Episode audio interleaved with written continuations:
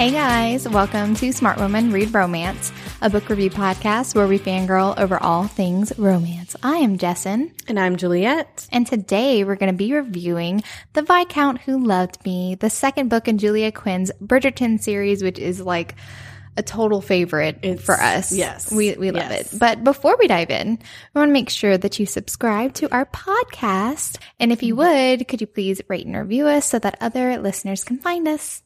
Juliette and I love getting feedback from our listeners, so follow us on social media pages at S W Read Rom.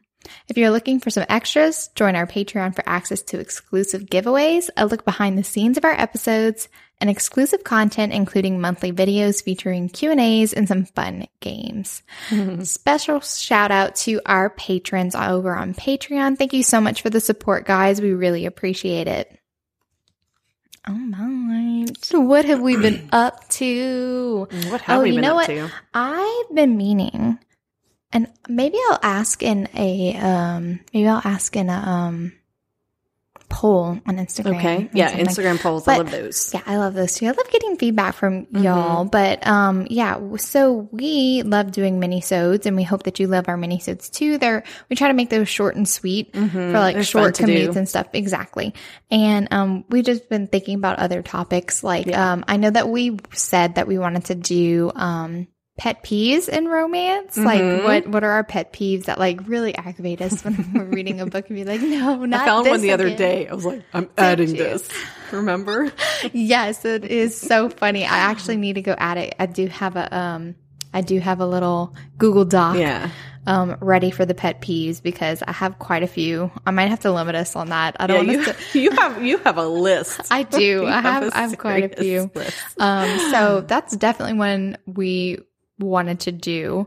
Um, also, I thought a fun one would be unrealistic sex scenes. Like, oh my gosh. Yeah, you're always like talking about how find, shower scenes are, are hard, y'all. Like, yes, I want to always find, talk about that. Like the craziest, the craziest sex scenes, and I'm just like, how are they That's doing that? Happening. Are they acrobats? Like, what is happening? Is she a contortionist? Um, but I thought that that would be a fun one. But we also want to get feedback from you guys if you have any suggestions, yeah. any minisodes that uh, in particular that you want. that you would like to hear us record. And yeah, we'll definitely be open to doing that on the podcast here. So Juliette is going to start us off and tell us a little bit whatever we need to know about the Bridgertons. Okay. Julia Quinn's Bridgerton series chronicles the love stories of the iconic eight Bridgerton children. Masterfully weaving humor and drama, Quinn turns her attention to the head of the Bridgerton family as he seeks a wife who he would never be in danger of loving. Hmm. But the best laid plans can topple when faced with an immovable force, or a bee, and a Kate. Oh, yeah.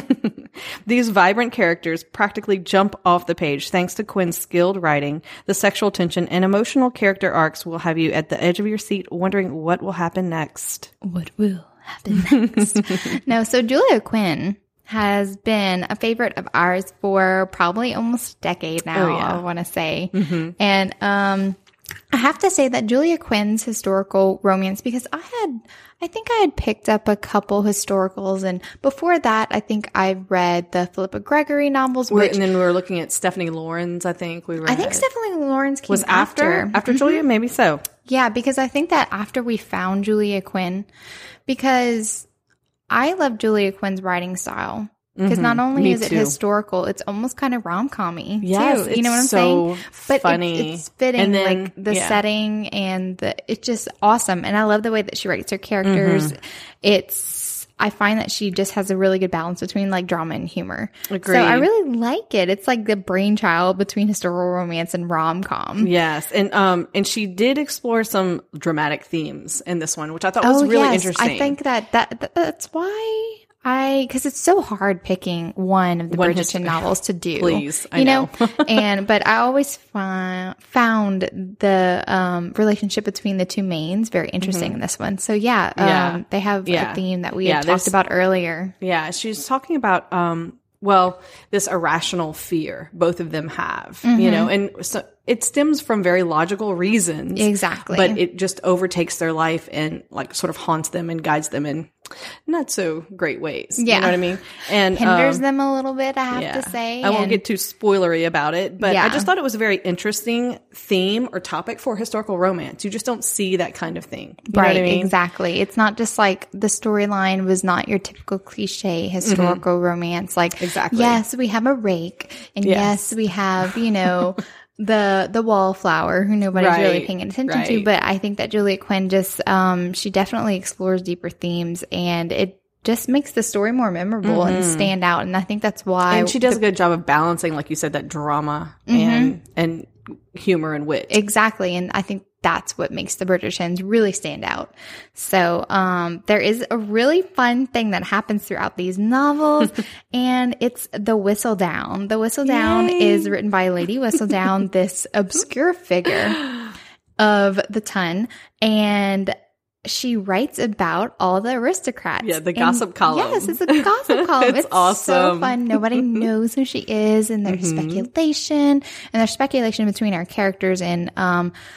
some more novels, and everybody's just like, who could she be? She has to be one of us, because she's, she's privy to a lot of secrets. Mm-hmm. She's in like our that. circle. And, and it's it, a real fun thing to wonder about while you're reading. It definitely like, is. And especially now, I mean, of course, you do find yeah, out we know who it is who now. is writing it over the course of the series, but it's fun going back and go going read it and being mm-hmm. like, aha, that was fun for clue? me this time, yeah, because this was my, this was my first reread, and it literally is, had to have been eight years since I've read this yeah. book, and so I was like, oh my god, I remember this part, and I kept messaging Jess, and I was like, I don't know what's going on, I don't remember any of this. Wait, no, still, yes, I do. Yeah, she's like, like, oh, doesn't this happen later? And I was like, no, yep, you're right, you're right. But it was it's it's uh, fun, and Lady Whistledown. You know what else I thought was just so funny is when everybody else is talking about her at all the soirees and mm-hmm. stuff, and they're all like, oh, when she's found out she'll be ruined, yes, you know, and so it's yeah. just like, I can't it's just anyway, so funny to see fun. how it'll all play out. So it's like a little bit of a mystery that just kind of like carries out yeah. over and um ties all the novels yeah. together, and so I yeah. think that that's just a really fun element that she has going on so there cute.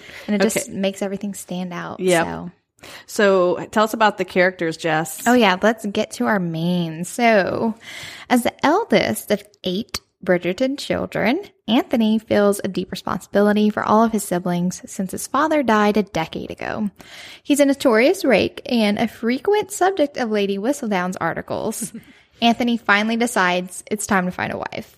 He runs into trouble when his top candidate has an older sister who isn't so impressed with his reputation and wants her sister to marry a kind man, not a rake like Anthony.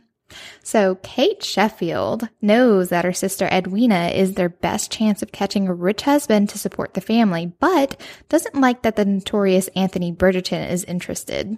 Kate and Anthony frequently clash as she tries to find a love match for her sister. But is there more behind their intense interactions than just loathing? Could it be mm-hmm. attraction? Mm. Mm. I, I don't do know. Believe. I think it is. So Me- without further ado, I think we're going to get into the spoiler section, because oh, there's yeah. there's a couple other things that we want to talk about before we actually get into the breakdown, but discussing some spoilery subjects. Spoileries. So we're going to have, we need some more time in the spoiler section. So if you've not read this book, what are you doing? Please go pick up this series, because there's just oh, yeah. such an amazing series. You will not yes. be disappointed. And this one is the one that's being picked up by Netflix. Is that right? Is yes. Yes. I forgot about that. Oh, yeah. Yeah. Guys. Now, this, th- these books, these characters are going to be in Netflix. I'm dying Shonda thinking Rhimes. about it. Yes. Shonda Rhimes picked up the Bridgerton series. That's going to be a T V show yeah. on Netflix. So, I'm rereading the whole series this summer. After reading this book, I'm like, I have to get back to them. I love yes, them so much. They're amazing. So, yep, so, so go read, go guys. Go pick up these books before Shonda makes them into T V shows, because, of course, the books are always better mm-hmm. than the movies. All right, guys, we're entering into the spoiler section. If you've not read, don't go forward. All right, guys, we are in the spoiler section. And before we get into the breakdown, we're going to do our showdown segment. Juliette is going to kick us off with her favorite scene of this book. Okay. What was your favorite scene? So, okay. Interested. Okay. Interesting. When I finished reading, it was, I was debating between two, and then I leaned toward one, and then I read the second epilogue, and then I went back to my original. Oh. So, have you read the second epilogue for this yes. book? Okay. Okay, well, then tell, tell them a little bit about, like, what the second epilogue epilogues are first. I know they did second epilogues for all of the all, the whole right. series. You can she read wrote, all, like right. once you read all of the um, series, she actually combined all the second epilogues into one into one, one book. book. It's called right. The Bridgertons okay. Happily Ever After. So you can read yeah. all of their second epilogues. Basically, it's like a check-in with them, like a few years down the road and stuff yeah. like that. You get to see where they're at. And this second epilogue is f- freaking hilarious. But it, it reminded me, and but but Anthony says something in it that is like, okay, I'm going with my original. Okay, so go with your my original. My showdown, my original one, is the Pall Mall game. I love that scene. And it's actually, it was, it, it was definitely okay. a top contender it, for I me know. As well. Okay. So the Pall Mall game, guys, it's when they're playing, it's like a version of cricket, you know, with wickets and, mm-hmm. and mallets and but stuff where they hit the ball. But Bridgerton. This is Bridgerton sabotage version. Yeah. Okay. It's all that's about the, the sabotage. That's not the uh, aim of the game. Nobody wants to actually Nobody, win. They want to win, but by cheating, like have, they have Bridgerton rules. Yeah. So it's like, like who can cheat the best? Who can cheat the best? And you know? Who can mess up the other person's game the best? Yeah. So, um, So in the second epilogue, Anthony says, and I thought this, I thought this when I was reading the book. He says, that was when I fell in love with her. I didn't know it at the time, but that was when he fell for her. Mm-hmm. And so this incident where they're playing this game and he's sabotaging her ball and they're like messing around all over this field and she's laughing and cutting up, but she's giving back as much as he's giving. Right. Like this is where we saw them as equals, like equals in and partners in every way. Like they mm-hmm. just matched each other. Like she was not putting up with any of his shit and he wasn't, I he agree. wasn't going easy on her. And so we just saw how well matched they were and their little walk back after. Also, she stole the, um, the mallet of death. Of death. Oh yeah. Which is the black mallet. Which is his mallet. Yes. You know, that was the first thing that she did. He's like, oh which no. She was she's already got the being cheeky death. Before they even yes. started the game. Yes. So it, I just love that scene so much because it's the first scene we see where they're seriously playful, but also just like battling each other out mm-hmm. in wits and everything else. It's definitely else. a flirtation disguised yeah. as like, yeah. you know, hating and, yeah. on each other, but they're not really. Yeah. Okay. That almost was my showdown scene too. So I'm so glad that I have like multiples in okay, my head. I want to see what yours is. So my showdown Because I think scene, I know what it is. Oh, I know interesting. What it is. Okay. So this part, this is whenever after they're married and Kate is actually having a conversation with Edwina. And mm-hmm. Edwina had just told her, oh, I'm in love. Oh, and yeah. he his name's Mister Bagwell. He's his second son. He really doesn't have any money. And mm-hmm. um, Kate's like, oh, we'll have him to dinner. And then Anthony shows up during the middle of the day. First of all, that's very telling because Kate's like, oh, he's always busy. I only see him at night. And mm-hmm. all of a sudden he's showing up in the middle of the day. Yeah. And um while after Edwina leaves, Kate's having a conversation telling uh, Anthony about Mister Bagwell and how they need to entertain him so that they can meet him mm-hmm. and maybe she can chaperone them on like a drive. And the whole time, Anthony is trying to discover, trying to figure out how he can remove the tea situation on the table so that he can drag Kate over to him.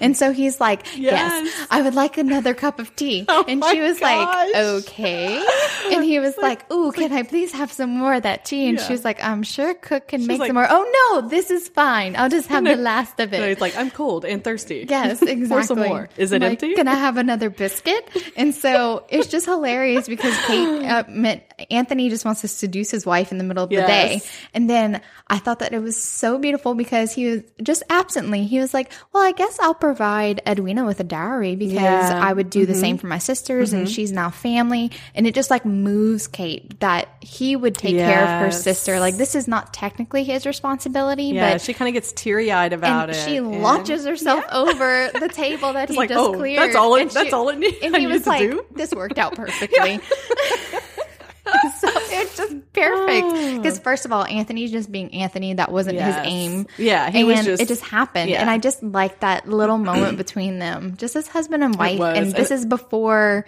any feelings are really admitted. Yeah. They're just kind of still. They're just we're we're partners in life. Yes, sort of thing. Exactly. But, yeah. So I just I that don't know. I'm always warmed scene. by that. It's such a cute scene. Yeah, and I know she's like, you are the nicest man ever. He and was, he was like, and the handsomest. And he's the like, I wouldn't say nicest, but I would like, say dangerous and like handsome. And she was like, no, Nicest. No, nicest. It was like, mm. So I just like, I don't know. It just, That's a good it's one. A quieter moment with, um, compared to all of their um, antagonistic in- interactions. You know what I'm saying? Yeah. So I, d- I don't know. It's just, it's just nice. I like it. It's yeah, a nice That one, one was great. Uh, so I'm what gonna... did you think was my showdown scene? I actually thought the corgi scene in the park oh, was going to really? be one of your scenes. Really? Yes. I do. I do like that scene. I just know you like dogs and I just, I do. Newton was actually hilarious. A backup scene was another backup scene was whenever they were uh, Anthony comes to call after they're engaged and mm-hmm. like Mary is out and Edwina's out and they're mm-hmm. just by themselves or yeah. whatever and like he throws off Kate's hat and like tells Newton to like eat it like good dog. Eat it, eat it's it, just Newton. Hilarious. I love how Newton always obeys him. Newton's like he's the great. Alpha. I know. Yeah. It's so I cute. Love it. I love it. All right, guys. So now that we have done our showdown scene, I just wanted to do like a little kind of pre-discussion. So we had an interesting difference of opinions oh, yeah. That's true. When viewing the heroine, which goes to show you that reading is subjective and mm-hmm. readers, their own life experiences really color the way that they interpret characters and scenes. Mm-hmm. And so I thought it was so interesting because whenever was. we were having conversations, um, I'd finished the book before and I've read this book a lot, a lot more than um, Juliette has. But um, so it's almost like you were reading it for the first time it was. again. It really was. It's been so long. I did not remember any of the details. I really just didn't. I, it was almost like, oh, I think I dreamed about that. Yeah, you know what exactly. I mean? Like it was so fuzzy in my memory. And I'm sure that a couple other scenes from other Bridgerton books were kind of like, I think that's what sure. it was happening. Yeah. Mm-hmm. And this I was like, I think this happens. I'm like, no, that didn't happen. That must be another Bridgerton book, which is why I'm rereading this series. But yeah, it definitely, I, my heart was just like literally like pouring out for Kate. And I felt like so bad. You know, just like you were almost upset. I about, was. I was upset. Yeah, that's what I'm saying. And so I, I was upset. Whenever we were discussing the book, and um, we usually do this, and we, we're always like fussing at ourselves, like, no, save it for the podcast. I know. But we usually talk about it while we're reading it anyway. And I was like, oh my God. I'm like, should I picked another one in the series? Are you yeah, okay? Yeah, Jessen was freaking out. She's like, oh my God. I should have I should have picked the other one. Is she, are you mad? Like, I'm like, no. I'm like, I love it, but I'm so hung up right now on Kate's feelings and the mm-hmm. fact that she feels second best, and it hurts me so bad. I want, I'm just like, Like I'm dying, I'm dying inside for her. And why won't Anthony tell her how beautiful she is? And why won't I? Blah, blah, blah. Yeah, I was like, basically, she was going into meltdown. Yeah, yeah. She did have like an emo meltdown about Kate, and I thought it was so funny because we were just talking. I was like, man, I just, I didn't. It's not that, like I read yeah. the scene differently. It's that I wasn't. I don't know. I guess I was a little bit more optimistic for Kate. Like yeah. I knew I could push past it for me, and yeah. I didn't. I wasn't as like. But I can tell you, I was also projecting a little right, bit, right? Like you're because more I was empathizing than sympathizing. Yes, I mean, I was feeling old feelings, yeah. you know, that I've had like Kate, and it just, it almost, it really, like I almost started crying. You know, it's just like, somebody please help Kate. You know. Oh my God, she hates herself. You know, I'm like, which I had, I was like, no, I'm like, I don't think so she does. Jess was worried. And I'm like, well, but she does. She just said, I'm not beautiful. I'm like, re- I'm like reading the quotes to, back to her on, you know, messaging. I know I was a little hysterical. I it was funny. It. it was funny. She did but, have me worried for a little bit, yeah. but then of course. Oh, Julie but I loved Quinn. it. But Anthony pulled it all out in the end. Yeah, so. exactly. Yeah. Exactly. So let's start with the breakdown and we'll get more into details on those specific scenes later. So in the beginning, we're introduced to the Bridgerton clan. I'm going to tell you a little bit about them before we get into it, because the Bridgerton clan, and this is the second book in the series, mm-hmm. they are wealthy. They're identifiable by their brunette hair. Like all of the kids have this same colored brunette hair. Everybody can recognize a Bridgerton. And they also have, they're named in alphabetical order. Like an order of birth, yes. it follows the alphabet. I had I had totally forgotten that too until you told me. Right. So we have Anthony, the oldest, which this is his book, Benedict, Colin, mm-hmm. Daphne, Eloise, Eloise, Francesca, Gregory, and Hyacinth. Hyacinth. Mm-hmm. So lots of kids. They started when they were young, and they were very, very, very much mm-hmm. in love. Like this is an unconventional family, mm-hmm. and in the beginning of the book, they were talking about the dad, Edmund, who has since yes. passed away, mm-hmm. and how he was very close with his kids. Like he would take them out on hikes. He was a very involved father. So for Anthony, who's the oldest, his death really affected him, like, in the worst way. Yes. Because he even says, he's like, I like to think that I had a special relationship with my father, not because he liked me best, but that I'd known him the longest. Yeah, that was, was really like, interesting. So I know. He's like, like no matter how, true. how old, you know, the I've always are. known him the mm-hmm. longest. Exactly. Yeah. So Edmund Bridgerton, the dad, he died whenever Anthony was eighteen, and in the most kind of shocking way, because he yes. was stung by a bee, and he had been stung before. And I like it in the um, in the author's note in the back. Um, Julia Quinn did talks she talk about, about the allergy? She talks about how usually, especially like bee stings, the allergy for bees really doesn't present itself until the second sting anyway. So, I mean, it's fairly crazy. common that, yeah, exactly. And also, I find it fascinating um, adult allergies that yeah. present itself, yeah. like no childhood allergies, and then all of a sudden you're allergic. Yeah. I had a friend who, like, all of a sudden she's allergic to shrimp now, and she's never been before. It's the like, craziest thing. Oh wow! Yeah, it's nuts.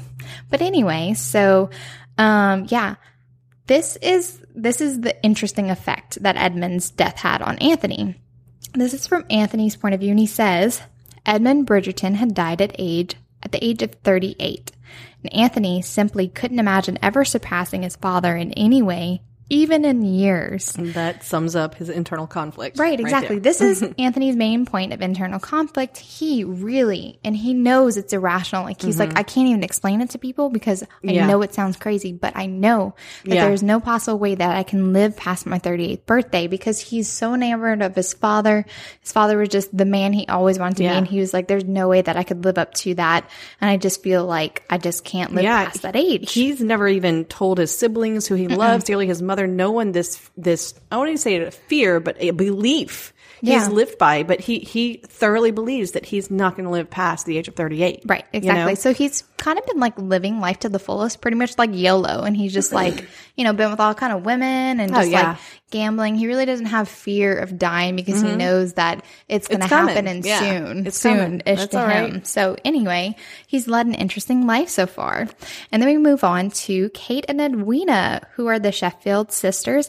And what's interesting about them is they are half sisters, and Kate is Kate's father has died, and all she has left is her stepmother mm-hmm. and her half sister Edwina. And I really like the relationship that Julia Quinn creates between these three, because it's not the typical oh evil stepmom and vain half sister, and right. they don't care about the first daughter. They have an amazing relationship. It's quite the all opposite. Of them. Yes, you know? It's amazing. I mm-hmm. love Mary, the stepmother. She's amazing. I do too. She's awesome. She's like the best mother figure, and she even says at one point, she's like, you know, you have to work twice as hard for a child that's not yours, that you haven't given birth to, because you want to do right by them. And I was like, oh, that's a great way to look, to think about stuff, you know, mm-hmm. Mary. I like that. Yeah. So Kate and Edwina, their family, they don't have a lot of money anymore, so they're really banking on the girls making advantageous marriages right. to kind of save, yeah, they you need know, at their least estate. One of them too. Exactly. So their hopes are pretty much on Edwina, because mm-hmm. Edwina is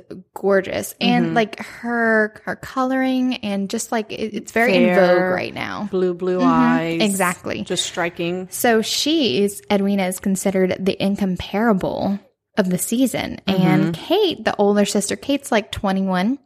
And Edwina's seventeen, and Kate's considered the incomparables sister. Not yeah. that she's ugly, but just whenever you put them side by side, it's like your eye is drawn to Edwina. Yeah, and this is also Kate's first season, because they couldn't afford it before exactly. here. This is their, they're, so they're both coming out at the same time. Right, you know, they had for to their plan. First season. They had to plan their season very carefully, carefully so that all Kate's they not afford. Too old mm-hmm. and Edwina's not too, too young. young. Correct. So they have twenty-one and seventeen. Mm-hmm. So yeah. Um, then they're reading in the Whistledown, and who happens to be in the Whistledown on this article? It is the Viscount Bridgerton, talking about how he's so much of a rake and they don't see him settling down anytime soon. Mm-hmm. So Edwina, Edwina's like, oh, kind of like fangirling over him. Yeah. And Kate's like, oh no, oh no. You, we'll find you not a suitable husband, but not, not, not Viscount Bridgerton. Mm-hmm. Then we switch to Anthony's point of view, and it just so happens that right as Kate makes that declaration, Anthony's having lunch with his brothers, mm-hmm. and he decides, yeah, I'm going to get married this year. This is, um, it's time that I fathered an heir. Mm-hmm. So all he's looking for is a woman who is reasonably attractive. He doesn't want an idiot for a wife. And he also wants a woman, this is the most important part, that he could never possibly fall in love with. Right. Because he does not want to leave. He saw how it affected his mother. His mother right. And he does not want to leave behind a he, widow that yeah. would be affected like Violet was. Because yeah. he knows he's going to leave behind a widow. Right. And he, he doesn't want to that. feel feel bad about mm-hmm. dying either. And he I think he's also afraid himself mm-hmm. to, of feeling those strong feelings and then knowing it's going to all end. Right, soon, exactly. You know? So I love this conversation between his brothers because this is how it goes. Who's considered the diamond of the season? And Colin, I believe, or Benedict says, oh, it's Edwina. Oh, does she have a brain? Mm, I believe she does. Good, then I'll marry her. That was it. That was all. That was all he needed to know. Yeah. Like yeah, he'd never even set eyes on her. And he was just like, yep. She'll okay, do. That's the one. She'll do. Yeah. I don't even care. Let's get married. Yeah. So this is how Anthony comes to his decision to marry Edwina. Yeah. So then we go to our first ball where they're all together and Anthony dances with Edwina. Okay. While Kate is talking to Colin, like Colin Bridgerton, mm-hmm. the third brother, I believe, comes up and talks to her and they have a nice little conversation. And you can tell that Colin notices she's pretty smart right off the bat. Right. Because she's, she's sarcastic. She's, she's so not... sarcastic and daring. He's like, ooh, wait. Interesting. You're worthy yeah, exactly. of the Bridgerton clan. Exactly. You're worthy to speak to. You know, and so then, um, and she gives him an earful about her brother and what she thinks about this little dance that's going on. Right. But like, that's not mm-hmm. going to go anywhere. Exactly. And so, uh, it's, so when Colin walks off, he tells her, um, I mean, sorry, when Colin, Colin leaves her, he tells his brother, oh, she's been talking about you, that Kate Sheffield, that sister. Couldn't say enough about you. Couldn't say enough about you. Couldn't stop talking about you. He's like, oh, great. You know, this will be so easy. It's important. It's important. Go talk to her because I've heard it said that mm-hmm. Edwina said she would never marry a person right. that her sister has not approved of. Right. And so you're going to have to go talk to the spinster. I'm sure you'll have her eating out of your hands in no time. It's awesome because these are just the brothers like totally do- dogging each classic, other. It's classic so Bridgerton sibling it's just awesome. Teasing. So as soon as Anthony meets her, he realizes that Colin was full of shit, basically. Oh, yeah. And that this woman does not like him Mm-mm. whatsoever. Nope. Not at all. So she ends up uh, dancing with him.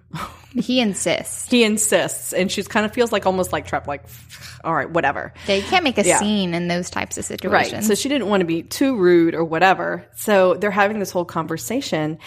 And Anthony makes a big, big mistake because he says, oh, Miss Sheffield, you're as lovely as your sister. Mm-hmm. And anyone with eyeballs can see that she's not as lovely as her sister. Right. Right. So she immediately is like, oh, no, dude. I, like she says, and you're almost as handsome as your brother, which yeah. I thought was the greatest comeback. That was the greatest. Co- I thought it was, was the greatest. Awesome. And so she now knows you're a fraud. You're just mm-hmm. lying. And then he you're just buttering her up. Yeah. And in his head, he's immediately like backpedaling like, oh, shit, why did I say that? Mm-hmm. Like, like you know, I'm, I'm smarter stupid- than that. Yeah. But it was very interesting because we see these two big personalities clashing for the first time. Mm-hmm. Um, they both give as good as they get. Mm-hmm. You know, definitely nobody's backing down in this situation. Right. And we see Anthony is definitely – he even says that he's the type of man that who's attracted to a challenge because she's mm-hmm. laying the gauntlet down like, you will never – be with my sister, mm-hmm. you know, whatever. And, and he's, he's like, like oh, mm. oh, really? But when I read that, I immediately thought, she's the challenge, not Edwina. You right, know? Exactly. So Anthony breaks his etiquette, his gentlemanly etiquette, I yeah. guess, when Kate just sort of rubs him wrong. And he says that there was something about her that made him positively want to itch to battle with her. Like he just was. I thought that that was such an interesting phrase. Yeah. You know what I'm saying? It's just it's like. It's just like they're just rubbing each other wrong. Fun. He can't shut up and she can't yes. either. And they're just going, going after each other with all these little barbs and stuff. It's mm-hmm. awesome. So yeah. the next day, Anthony pays a call with three bouquets of flowers, not just Which I love for- this callback. This is a yes. callback to The Duke and I. This is what Simon did for his sister Daphne. Yes. I thought it was And cute. He even admits, he admits, oh, well, I took Yeah, I stole this idea I stole from this my brother-in-law. idea from my brother-in-law, and then Kate's like, "Well, did it work?" It's like, "Well, yes, yeah, she married him." You know, mm-hmm. so it did. But it's so nice because so, yeah. Kate's never gotten flowers. She's never gotten Edwina flowers. has flowers like constantly pouring out. Constantly. It's all over their their townhouse. As a matter of fact, she's like talking to the lilies or something mm-hmm. when he walks in. He's like, "Do you always talk to flowers?" And she's mm-hmm. like totally embarrassed, caught off guard. Like, who what? let you in? Where did you let you in? How did this happen? um, and so, in, amidst their little conversation, and they're having again, once again, kind of going at each a other. A barbed conversation. Yes. They can't help themselves. It they always just, ends up like this. It is and it's so, so fun. fun. So it's fun. so fun. Um, we hear barking in the hallway, and in comes Newton, her little corgi, you know, with um, Mary, her mom, stepmom. Um, And Mary's like, Newton needs to go for a walk, you know, have to get him out of the house, whatever. Here, Mister Bridgerton, or not Mister Bridgerton, Lord, Lord, Lord Bridgerton, take the, uh, take the, go for a walk with, uh, Newton and, I kind of like it because it's like, you don't know if Mary is kind of setting them up because it wasn't necessary that yeah. Lord Bridgerton go yeah. with her for the dog walk. Well, and Bridgerton even said, cause he said, go, go walk. Maybe you'll run into your sister. She's out in, you know, Kirkle with what's his name, Burbrook. And, um, even Anthony says says aloud to Kate, "Is she matchmaking for you yeah. or for her?" And then she, Kate's Kate, like, "What? Kate's like, not me. No, not me. Please, as if." Yeah, you know. So then they do go on their walk. This is one of the funniest scenes, and I thought you would love this scene because I know how much you love I little dogs. I do love this scene though; it's so cute. So they're on their way on their little walk. Newton gets loose, guys, and this little, little wild tiger. Corgi takes off. I love how he describes him. He's like so fat, but he's so fast. He just like takes off across like Rotten Row, where all yeah. the people are usually um, traveling their in their carriages, and their carriages, riding and on all horses. Stuff. Right. And who do we see next to the Serpentine? Is Edwina standing there with Lord Burbrook or whatever his name is, and. Newton is barreling towards her, launches into her, and knocks her into the water. Okay, yeah. So this causes like a major scene. Um, and, and Anthony's like has some irrational rage going on. He does. He's so he, like, furious. He like blames it somehow on Kate. Yeah, he's and like she, she goes, like, "And how did I orchestrate this yeah, to get my exactly. dog to escape me?" And mm-hmm. like, it's hilarious because it she is, and she's even like ducking behind Edwina, like, "Ooh, he's really mad." Yeah, exactly. It's and, so cute. Uh, I love, I love the exchange between them. It's like something like he tells her, "Sarcasm doesn't become you, Miss Sheffield," and mm-hmm. she's like, "Nothing becomes you, Lord Bridgerton." Uh-oh. And I'm just like, it's so great. And that's whenever she tells Newton to shake on him and so yes! gets him all wet. It's just so fun because Kate yes. will not sit down and take it. She will not shit. take it. She will no, not take it. I love it. And it's awesome. Anthony secretly loves it. So I'm just saying. I don't think he even knows it. it. It's just like he can't stop thinking about her. Well, mm-hmm. then she, you know, she enters his dreams later. But anyway, so from there, um, Edwina gets a cold, and so she has to stay home and from all their little parties and whatnot, and they're invited to the Bridgerton Musicale. Okay, and so Kate. There's a little nod go. to the uh, to the Smith Smith, Smith, Smith musicals, which y'all, I love. Those those are fun. Y'all, so funny. I love it when those pop up in the other ones. Me too. Um, so. You know, Kate really doesn't want to go, especially not with Edwina. She'd rather just sit home and read. But yeah, she's like, like, "What's we the have point? to go. You need a husband too. Let's go. Yeah. You know, we have to get out and, and see the people, whatever." So they do, and they go. Well, of course, uh, the opera singer who is stunningly beautiful, the yeah, Italian, the Italian opera exotic singer. opera singer. Yeah, Kate notices she's making heavy, heavy like fuck me eyes at Anthony, and Anthony even like kisses way. her neck in front of, and she's what? like, "Your mother's like right there." I was freaking out at that. I was like, "Anthony, what the hell, dude?" But you could you could tell whenever she's having a conversation with Violet, Violet even looks at Anthony and like, "Son, there's a time." Yeah, and place. Violet like, was not, a little, but and, and right before this though, we learn that Anthony has been having erotic dreams of yes. Kate, and he's mm-hmm. like, "I've got to get her out of my head." Yes. So it's like so he's we kind know. of like belligerent, and he's sort of. a little bit angry, mm-hmm. you know, about the fact that he can't get her out of his head. So and she's like, here. Yes. And, and this, she was a former lover, uh, the Italian, sorry, the Italian opera singer is a former lover, and Kate is there. He's like, "So I'm just going to put all my attention on her." Okay. Exactly. So we so, know his motivations, but yeah. Kate's just put out and she just wants to find a quiet place away from all of yeah, this. She yes. doesn't want to watch this. I know. She's like, no, this is enough. So she kind of goes out into the hallway and is just resting. And then, of course, she hears laughter, musical laughter, and his voice coming out into the hallway. So she runs and hides in a study. Well, of course, what does she hear but a click of the doorknob and in They're they come. Coming in. Okay, y'all. She hides under the desk. When she describes herself squatting like a frog, frog under yeah. the desk, I was rolling I just laughing. Have the best mental images during this read because yes. she paints such a vivid picture that I just can't. It was so good. And so, okay, so this she whole time, she overhears, yeah. no, she overhears something really important. He says, because she's like, well, I hear you're on the marriage mart. You're about to, you know, be wed or whatever. And it's like, well, you know, I'm not going to love my wife. I can still have a mistress, you know. Exactly. I don't um, plan on marrying I plan anybody on marrying that I love. love. So that's not going to so be a point. And so for Kate, she's overhearing this and yes. like, and you want to marry my sister? And you want to marry my sister? Are Hell you kidding no. me? And no. I really like that, that she overheard that. And she's mm-hmm. like, dude, not even getting close to no. Edwina. No. Because she really loves her sister, of course. But then, of course, Anthony has to spot so, her. It's of great. Of course, he goes to get a drink right behind the desk, turns around, sees her, and ex- basically dismisses the opera singer mm-hmm. after they have almost like a battle underneath the desk where she's. But I love how he, like, before he sees Kate, he's mm-hmm. like, and I can't get her out of my mind, and I smell yes. her perfume, and, and why am I perf- smelling why her am I now? Smelling lilies and soap is yeah. what he says. And he's like, smelling. And if I moved this way, like he was going to take a big step her. forward, and he wouldn't have seen Kate, but mm-hmm. he lingered because her smell was right there. Yes, he I love smell it. her, it and then so that's great. when he he said the smell's coming from, and he looks down at the desk, and there she is squatting yeah. like a toad it's underneath great. the desk. It's perfect. It's so it's so funny, but then it gets really charged really fast. Oh, he yeah. dismisses the opera singer. She leaves, and he basically he she won't come out, and he hauls her up physically out. And this leads to their first kiss. Okay. And I want to read like a little quote. This is from his point of view and what he's thinking. Cause he was kind of like getting up in her face, trying to intimidate her. Like, what do you think you're doing? Sneaking in here, blah, blah, blah, blah. So he says, or thinks, I'm sorry. Intimidation had been his intention. And so he'd move closer and closer until she, an innocent, could only be cowed by his presence.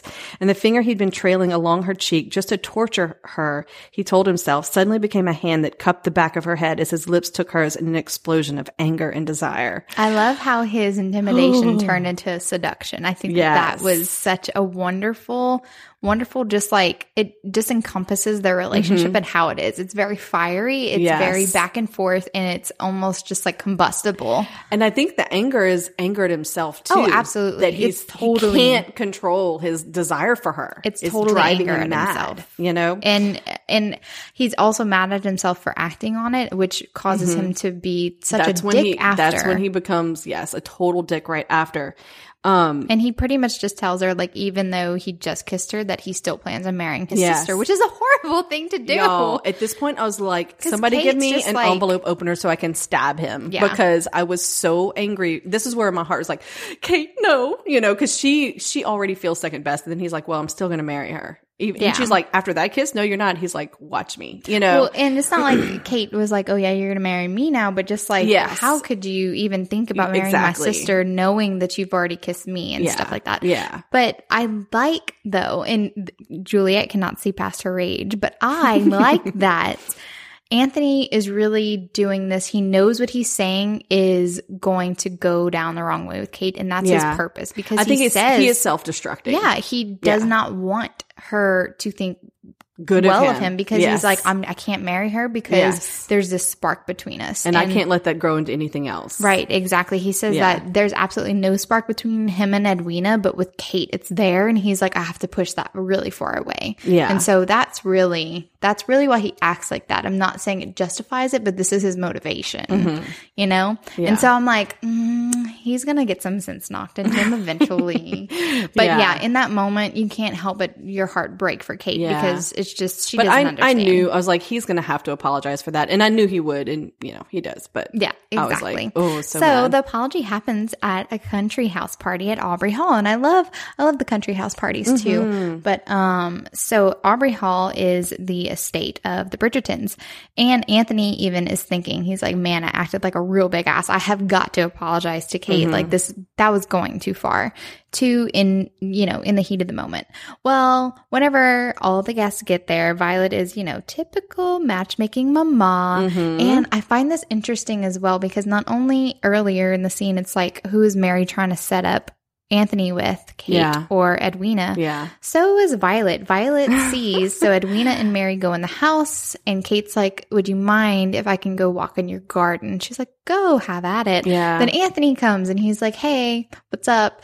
And then whenever he's talking to his mom, he's like, I think I'll go for a walk. And his mom's like, yeah, well, why don't you go in the garden? Why don't you go in the flower garden? So it's I right like there. How Violet's definitely mm-hmm. pushing. And she says, she thinks, in her point of view, says her eldest son interest, interest in the Sheffields was most intriguing. Now, if she could only figure out which Sheffield he was interested in. So then this yeah. leads to the Pow Mow game. Yes. And the Mallet of Death. Yes. Which is one of our favorite scenes in Juliet's showdown scene. So I really funny. Like it. We see Daphne enter the picture, yeah, pretty much so all playful. The Bridgertons, and Daphne's kind of explaining the rules to Kate, and just like the Bridgertons mm-hmm. are a bloodthirsty lot, and the actual aim of the game is truly less a game about yeah. winning more than making the other player lose. Okay, on the Netflix series, this has to be included. I hope that this is like the longest, best scene, scene ever. Yeah. But I really like it, and mm-hmm. um, they let Kate have first pick because Anthony went up to the house to go get Edwina, and like Kate's all worried, like don't take too long, wants to make yeah. sure that he's not like trying to compromise Edwina right. while she's not there to run interference. Mm-hmm. And she picks the black mallet, and they're like, ooh, I knew I liked her. That's the mallet of death. That's Anthony's mallet. Let's give him the pink mallet. And so it's all to it's exacerbate so Anthony. It's just the funniest. It's the funnest scene. Daphne makes comments about mm-hmm. you're going to fit in with the Bridgertons well. Mm-hmm. We don't just invite anybody to play this game with us. During the game, Anthony is honestly really flirting with Kate. Mm-hmm. And um, he even says, like at the end of the game, he should have been watching Edwina, but he really was watching Kate yes. the whole time. And it's so telling. So telling. And whenever he does mess up Kate's game on purpose, I love this little interplay. Um, Kate's like watching him because he's like aiming at her ball and she's like, what are you going to do to me? And he goes, what am I not going to do to you might be a more appropriate question. And it's just so charged. Like she doesn't get it. This it's is a little innuendo there. Exactly. So after the game where Kate wins, quote unquote, because she pretty much like knocked yes. Anthony out the game. Like she didn't it's actually awesome. Win the game, but she did knock yes. him into the lake, which was she's like, it felt like I won. It felt like victory. And Daphne's like, we can't play after that. That's like, like the okay. winning, the yeah. winning stroke. So it's she fun. Wins. So Anthony, he's just having so much fun, and he all of a sudden realizes that her good opinion of him meant a great deal, and he really wants to know, like, mm-hmm. does she still hate me? And so yes. he asked her that, and like he gets all up close to her, yes. you know, another little like mm. proximity intimidation kind of thing. And Kate's kind of breathy, and he was like, "That's what I thought." Yeah. And so it's like she doesn't even know. Answer the question exactly. So we know this is Anthony. Anthony's not there yet, yeah, but he's his, his subconscious is there. Yeah. Like he's. Yeah. And he's and he's opening up a little bit, you know, sharing his family with her. He did apologize. He's not acting quite the cad as he no, described no, himself. No, they still have they still you have know. Their playful banter. Yeah, they have their playful banter, but it's not insulting or anything like that. Right. It's right. Uh, it's almost like they're, they're just in competition with each other, honestly. Mm-hmm. And it's but it's a fun competition, or it's just very enjoyable. Yes. Okay. So then we have that night before dinner.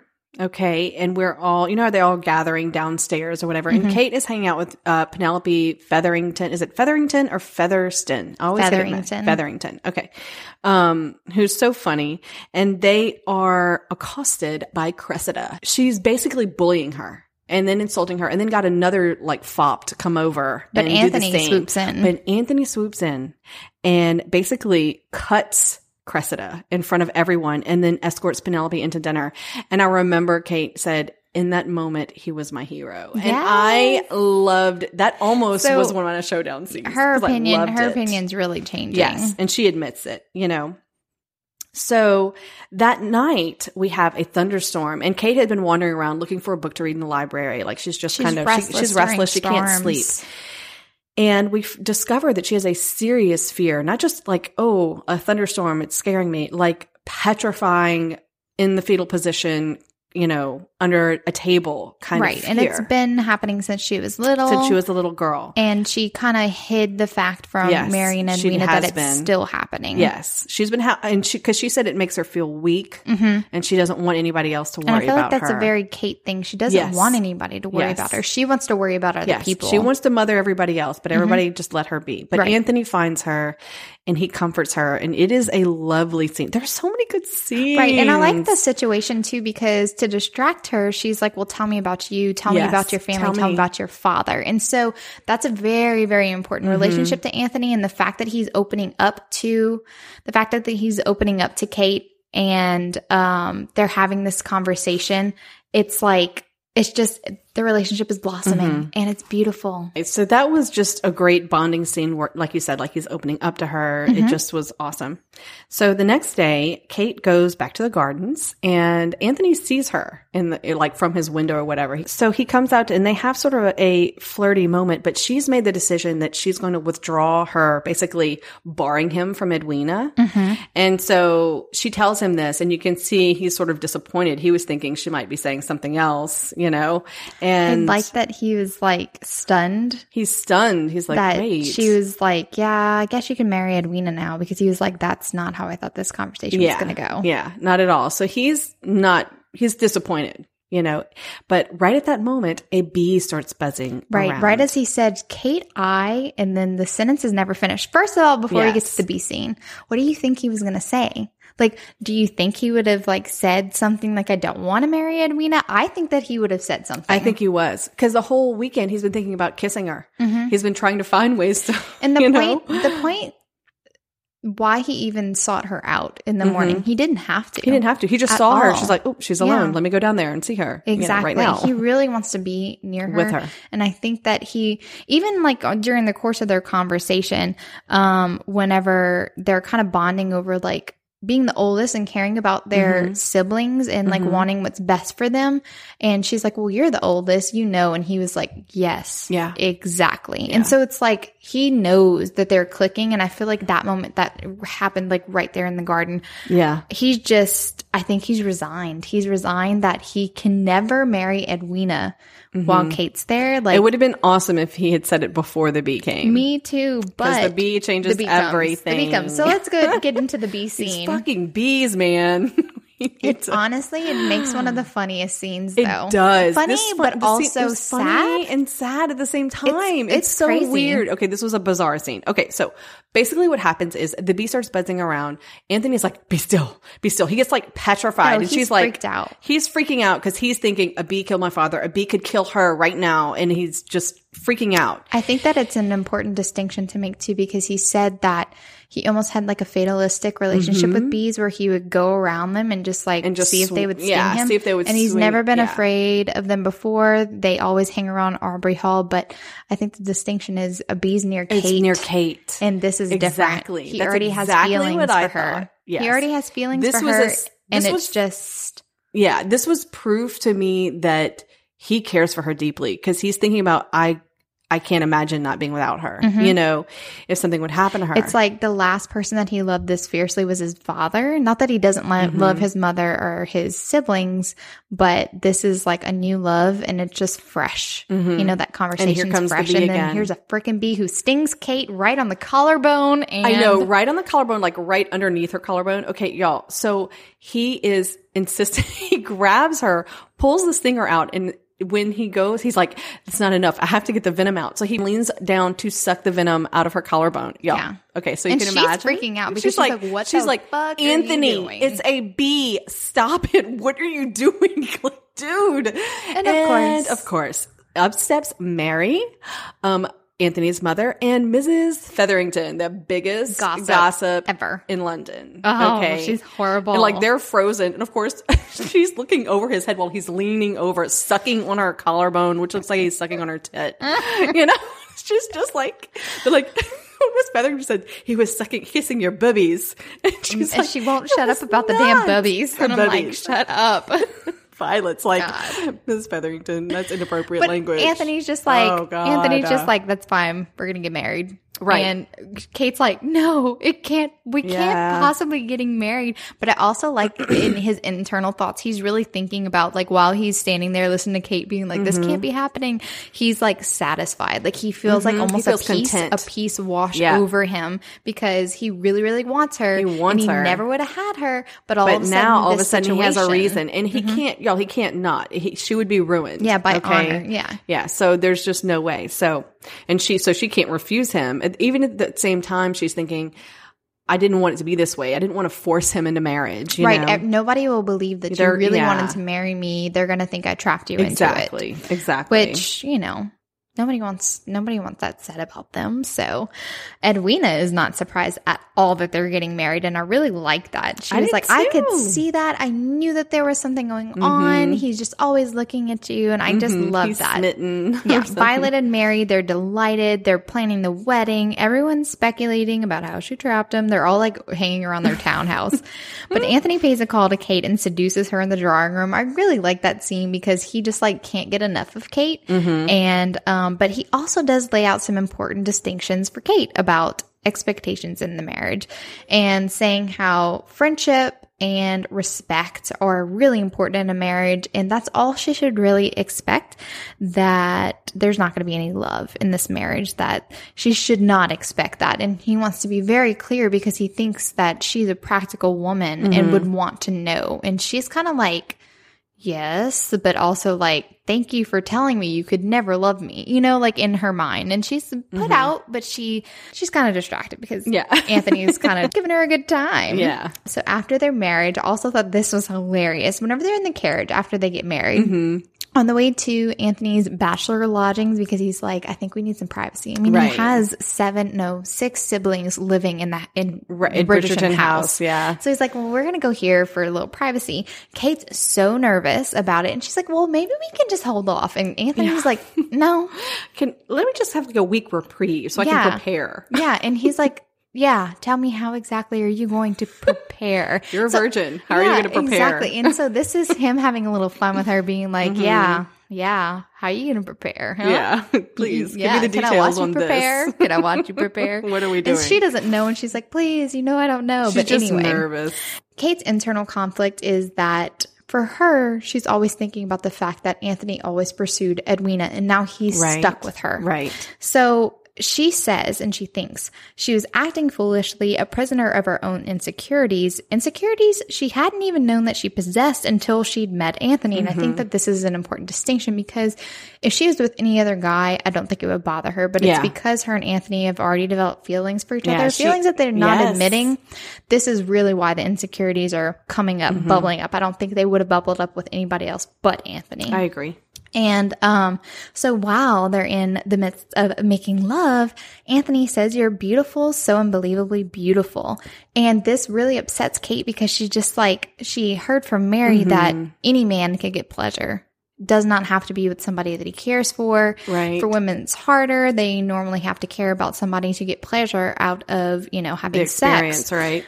And so she asks Anthony, she's like, who do you think of when you make love to me? She's upset. And she's yes. like, I'm not beautiful. And it, that this is really upset you. This is this the is, part where she was having her breakdown. I was having And so I do like, um, Anthony definitely reassures her. And like you said, you don't know if she believes it. And I think by the end, at least she knows I think that. She does by the end for sure. Yeah. And he says, listen, well, I desire you. I burn for you. I can't sleep at night for wanting you. Even when I didn't like you, I lusted for you. It's the most maddening, beguiling, damnable thing. There it is. You're the most beautiful woman in England, and if everyone else doesn't see that, then they're all bloody fools. Because he's made the observation yeah. earlier that and we've it's been only, seeing it internally in his head for a while, right? And but just, he's never spoken it, you and know. saying how gorgeous Kate is, and mm-hmm. only compared to Edwina would somebody be drawn to Edwina. So I really like that, that distinction. He really, he's like, no, mm-hmm. you are absolutely gorgeous. Yeah. And he really needed to say that out loud, too. He did. I needed to hear it out loud. I know. I was very happy he said it, even though I was scared she didn't believe him. Yes. Okay. So, but then I was really happy because right after this, we see a very contented a period. Kate. Yes, yes, exactly. A period. Like they've been married for weeks now. Right. And she, I even liked how Kate thought marriage, she decided agreed with her mm-hmm. because she's just enjoying life. She's enjoying being and a married woman. She's enjoying. Excellent uh, Viscountess. Yes. She's just like she's, she's born to the role. Right. She's doing all of those things. She has her time with him, uh, all her nights with him. Oh, yeah. You all know. night long, all night she says. Long she said him. They barely sleep and there's no separate bedrooms for them. Yeah, no, not mm-hmm. at all. And when her sister Edwina comes to visit her, I love how Edwina said, um, you know... She comments on how um, he looks at her mm-hmm. at the balls. And she's like, what do you mean how he looks at me? She goes, the other night at so-and-soso's ball, he looked absolutely smoldering. Yeah, like, like didn't he just, like push other people Yeah, he pushed some man, way. Mister Havisham or something out of the way so he could hurry and get to her, yeah. you know, and just like all he does is linger and smolder and, and look at her. Whistle and whisper. Down, Whistledown's yes. writing about it in her article. Yeah. So it's like other people are definitely seeing yeah. outward signs. Yeah, Whistledown that- keeps saying, mm, I believe this is a love match, you mm-hmm. guys. Exactly. And Kate, of course, she's like, no, it's not a love match. Yeah. But it and, is. Um, I know. And so this is where Edwina also admits her, she has found her scholar, her Mister Bagwell. Mm-hmm. That's all she wanted. I really yeah. like the fact that Edwina, even being considered the most beautiful girl mm-hmm. of this season, all she wants is a nice man who's a scholar. Like mm-hmm. this was like her big point. She's like, I really yes. want somebody who's like learned. This is, and this is a very sweet sister moment. It really touched my heart. Kate says, she realizes that Edwina had all this pressure on her to save the family because of mm-hmm. her beauty. And all she ever wanted was that simple life and this simple man. Right. You know? And she's so relieved she's because relieved. Mister Bagwell is a second son. He has no money. No money. He just, you know, doing the college thing. And it ended and, up being Kate was the one who sort of saved them. Right. Know? Exactly. So now Edwina can just pursue love no matter what. And yeah. she's really happy for Edwina. She's yeah. like, I'm so it's glad. It's a great moment. I'm so glad that you weren't pressured into yeah. marrying somebody you didn't want to because of us. Yeah. And so then we have that moment. Anthony comes home during the middle of the day. Your yes, her showdown scene, my showdown which scene. Really is a great scene. Oh, my it God. Is. I love how so he just good. Like the way that um, Edwina and Anthony kind of tease each other. She's like, I always wanted an older brother. This is so much fun. I don't mm-hmm. know why Eloise always complains about you it's or like, whatever. It's like, what? It's just so She's fun. Complaining. I just like it because they have it a real is, good cute. Brother yes. and sister bonding yes, moment. It is. It's great. And so that night, um, a thunderstorm hits. And yes. Kate is already asleep, but she's having these nightmares where she's yeah, talking. Yeah, Anthony like knows the storm's coming and yes. stays up. I think yes. he like wants to make sure she's okay. Yes. And that was so my heart. I was like, okay, Anthony, I love you so much. I just love you so much. Yeah, because he's because taking he's, care of her constantly, and he's, he's just, thinking in his head. Yes, I know that during the scene he does say. There's something going on between us. He's not stupid mm-hmm. and he knows it, but he's not ready to call it love yet. Yeah. And he says that. So like. He knows. He's really he on knows, the precipice. But he's just, yeah, he's, and it's sort of like the tension is mounting inside of him because mm-hmm. he can't stop looking at her. He can't stop touching her. He can't stop thinking about her. I mean, he's he's in love. Yeah, you know, exactly. He's in love. He can't even go throughout the day without wanting to come back home because yeah, he, he's like, yeah. he misses Kate. Yes. So then he hears her in her nightmare during the thunderstorm say, crying out for mama. Mama, mm-hmm. no, But she doesn't no, call no, Mary mama. Mom. She, yeah, calls she calls her, her mother. Or mother, yeah.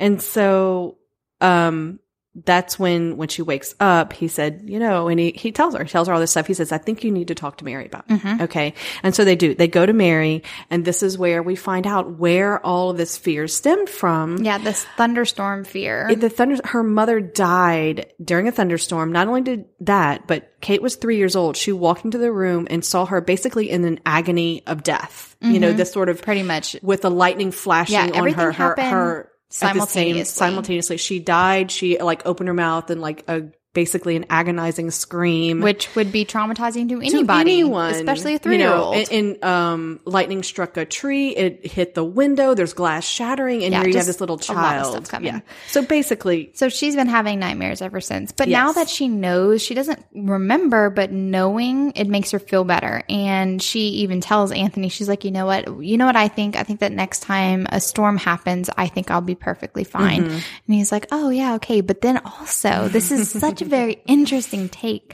Anthony feels a little bit jealous yeah. about Kate because she's overcome she's this fear. It's like mm-hmm. she had the fear and now she's like at peace. And so mm-hmm. he says Kate had fought her demons and won, whereas he who had acknowledged his demons but refused to fear them, was now petrified with terror.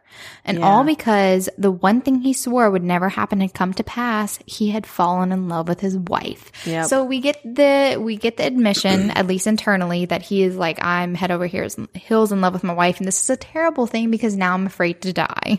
Now I'm not looking forward to death. So this is kind of his trigger. This is Anthony's trigger whenever they're making love that night, because he feels kind of desperate in the mm-hmm. midst of all this, and they're making love. And at the end, Kate's like, I hope we'll always be like this, always and forever. Yeah. Always and forever is his like trigger, because he's like, there's no forever. There's, there's no, forever. There's barely an always, because we, we, I'm going to die years left. in nine years. mm-hmm. And he runs away to Bridgerton House. I, I honestly, it's kind of funny. I love how she can inject some levity into this really dramatic moment. Yeah. Because whenever he's getting dressed, he's like putting his leg in his shirt, she, and he it's, goes, she's like, "Are you all right?" He says, "I'm fine." She goes, "Then why are you putting your leg in your armhole of your shirt?" It's it's, it's funny so in funny. the midst of this drama, this yes, high drama that's yes, happening. So he good. runs away. He does not know what to do with his emotions, and Kate's strangely kind of calm about it, and just like she knows that there's something that. Anthony, there's something in Anthony's past, something that bothers him, and she knows he really needs to talk about it. Mm-hmm. So he, she's just kind of letting him have his time. She gets a note from Eloise, the sister, the next morning saying that Anthony's at Bridgerton House and he mm-hmm. looks terrible. You should come over. So whenever Kate goes there, and Eloise is just like, yeah, he's been over here since four o'clock in the morning. I really think you should go check him out. She goes in there. Anthony's like asleep on his desk. And he basically is just pushing her away. And yeah. she wants him to talk about it. Yeah. And he's just like, I I need time to think. If you just, I'm going to be back in a couple of days. Like, yeah, I just, just can't think. Away. Go away. Go, go away. away. He's not being very nice about it. But he's also, it's almost like the way that he's talking, he's he's so overwhelmed. He can't even think mm-hmm. straight. And terrible for Kate, because Kate's like, fucking fine. Mm-hmm. So she like just out. finally leaves. And he gets drunk. And then the next day, Colin and Benedict come there, and just like, they're talk. I love how they're talking loud. They're yeah. cracking nuts. And they're like, you think he's hungover? I guess he's hungover. Yeah. Yeah. Like doing it on purpose. I like, love oh, their bond. Crack, the, crack, crack, crack them louder. Yeah, exactly. Really being. And I love how they basically just say, you're in love with your yeah. wife. What is more simple than that? Yeah, he's like, go, just go home, home, Anthony. Go home. And all of a sudden, tell it just clicks with Anthony, and he's just like, why am I wasting my time? I need to You're tell right. her I love her. You're yeah. right. And I love that. He, I like, it didn't take, you know, an act of God to yeah. push him. You know, just his brothers knocking just some his sense brothers into him. Being themselves yeah. and just being like, just it's fucking simple, dude. You're making it into a really big yeah. deal. Just go big tell her. Not of a molehill, dude. Exactly, exactly. So Anthony's excited, and he's like, I'm yes, going home I'm and tell, tell her my I wife. Love her. I know. I love. They're like, so we'll see you in a week. He goes two, maybe yeah, three. Yeah. He's like, yeah, you're never gonna see me. I'm gonna be holed up at my house and with my wife. Bye. Bye. See ya. So when he gets home, he finds that um, Kate is off in the park with Edwina and Mister Bagwell. So he yeah, goes and searches. Yeah, she's chaperoning, which, which is so cute. Which I think that's hilarious. If I was yes. ever a chaperone, I'd just be like, it's fine. Y- y'all yeah. can go in the corner there. It's yeah. fine. Y'all can, y'all can sneak off into those shadows right there. Yeah. We would be great chaperones. Yeah, you and me. We'd be so totally amazing chaperones. Yeah, I'm, I'm the perfect be like chaperone. Corrupting everybody. I know. So anyway. So he gets gets to the park. He goes to the park in search of her. He's like, I've got to find her now. He gets on the horse, and he's riding through down Rotten Row, and he runs into the dowager, who's like stalling him for a second. And he looks around, and he's and they hear this like clamoring scream or whatever. And there's a curricle out of control. This uh, with the dog barking, and he knows that bark, Newton's no, it's bark. Newton. It's yeah, Newton. Newton. And all of a sudden, he sees the curricle crash and the the carriage flip over, and he knows his wife, his wife is there. You can't do anything about that type of thing. Yeah, that was like serious like moment. I was like, oh my God. So he runs over there and finds out Edwina is okay. She was kind of like thrown a little bit free, and so is Mister Bagwell, but Kate is underneath, like was sort of trapped underneath the curricle. Yeah. It's like Anthony's worst fears come yes. to life. Yes. That she and, and I love all this internal thought. This was this was another one of my showdown scenes, because this is where it all clicks, where he realizes it doesn't matter Mm-mm. how much time we have. We have to you hold on to each other. Any at any moment, anybody could die. You know? So we, um, you know, he gets in there and basically confesses his love to her while she's trapped in the thing. He's like, do you want to get out? He's like, yeah. You know, he's like, will you tell me you love me then? She goes, yeah, just like, get me out. It's like so cute. I love how she's like, you got bloody good timing, like yeah. motioning to her trapped in a carriage. I like, know. Of like, course, my, yes. This is classic. This is so Bridgerton, you know? And when he pulls her out, she does have a broken leg. It's pretty serious. It's and, pretty um, ghastly. I would pass I know, out too. I Kate passes out, and I was like, "Girl, out. I don't blame you. I don't want to see that mess." Ugh. No. Yes, it and reminds so, me of that recent video of that gymnast who dislocated both of her. Oh, I, I saw it. I, I didn't watch it. I can't. I'm not even watching it. Anyway, I, I, yeah, no, it was gross. No, thank you. I can't even. I watched it once, and I was Ugh. like scarred. When I watch sports injuries and stuff no, like that, I'm gross. like, I okay. want to vomit. Stop Moving it. On. Okay. Anyway, sorry. Leg injuries freaking us out over here. We're having a meltdown. All right. So, um, in the midst of all of this, when he's like, you know, Kate, can you hear me? And he's freaking out thinking she's hurt. He's like, it wasn't supposed to be you. It's supposed to be me. He's saying all these like weird things. So when they get home, he's like, she's like, you were saying some really strange things. What do you mean? I like how he tries to like brush it off. Like, huh? What? What are you talking about? And she's like, No. no, let's come clean. no. Let's come clean. I love that she never backs down mm-hmm. to him. And yeah. so he finally confesses his fear of his own mortality and that he just does not believe that he's going to live past thirty-nine. And that right. was the whole reason. So he just, he tells her everything. Yeah. And she's you know? like, she's understanding. She's like, you're wrong, but I understand it. And yes. I really don't think yes. that you'll ever be able to get over it until you pass that mark, until you yeah. pass thirty-eight. But in the you'll meantime, never, mm-hmm. let's live life to the fullest here. She's like, I, she said, hello. I could have died today. And he's like, don't even talk about it. He's like, she's like, well, I could have. Yeah. You know, exactly. we don't know when we're going to go. So let's love each other, you mm-hmm. know? And so it's just a beautiful, All beautiful you need is love. So I love and it. And then the we have epilogue. our epilogue. Our epilogue was perfect. just a fun, just a fun, mm-hmm. the whistle down was just like, I love, this is a little aspect we didn't talk about Kate. She likes trying new things. Like she's mm-hmm. not afraid to start new things. And even she, when she's bad. Even when she's bad at it. Well, she wants to try the flute. And so I guess Anthony really took this YOLO mentality to heart because he decided to learn the flute alongside. The, okay. No, the trumpet, I mean, the I trumpet think, yeah. alongside of um, Kate's flute. Yeah. So the epilogue is Whistle Down talking about um, Anthony's thirty-ninth birthday and how they did a concert in the house and their youngest son, Miles, jumped up and was like, Like, can you please stop? Mom and Dad, can y'all please stop? And how like none of the guests like interrupted Miles from being rude. They were like, yeah, please stop. Please stop. It's like so terrible. Mm-hmm. And so it was just Kate. It ended with Kate and Anthony um, in bed just talking about like, oh, this is your thirty-ninth. And he was like, yeah, I spent all day like talking to my dad, just telling him everything. And like, he's finally over it now. Yeah. He's finally just like, this is my life. It's a good life and I feel okay. And we've passed the mark now. Now I'm thirty-nine and I've officially surpassed my father in years. And I just thought that was a really wonderful way to leave off with Anthony, just like hopeful and uplifting and just seeing that they're still crazy, um, doing crazy things in their old age. It was just fun. And also like seeing whenever they have kids and I'm just like, they're so cute. They're procreating. Mm-hmm. So anyway, there's much more to the Bridgerton series there than is. just Anthony and Kate. You should really go pick up the other books. I, it's so hard to pick a favorite. I mean, I really love Anthony and Kate. Everyone mm-hmm. loves Colin's book. I do book. too. That's one of my favorites. I Colin's have to say Colin's book it. is an amazing mm-hmm. book. I enjoy Eloise's book. Francesca's such a different one. I don't want to like spoil any plots for them, but I just love this family because I, the dynamic just between them is amazing. And then between their significant others, it's amazing too. Then also Juliette had mentioned the second epilogues. You should read the Bridgertons happily ever after, after you've read um, all of her books. And they have some really good scenes. Even they have kind of like Violet's story, mm-hmm. Violet and Edmund whenever they're young. Aww. And it's just such a cute story because like, makes me a little sad. This isn't really this isn't really a spoiler, but Violet never remarries. You know, it, right. Edmund was her only love, and so I just thought that was really nice. Like seeing them, um, they almost had an Anthony and Kate relationship, which you should go read that because it's really fun. And then. Yeah. If you keep reading the series, you will discover who is Lady Whistledown, and it's fun. So definitely go read for that, guys.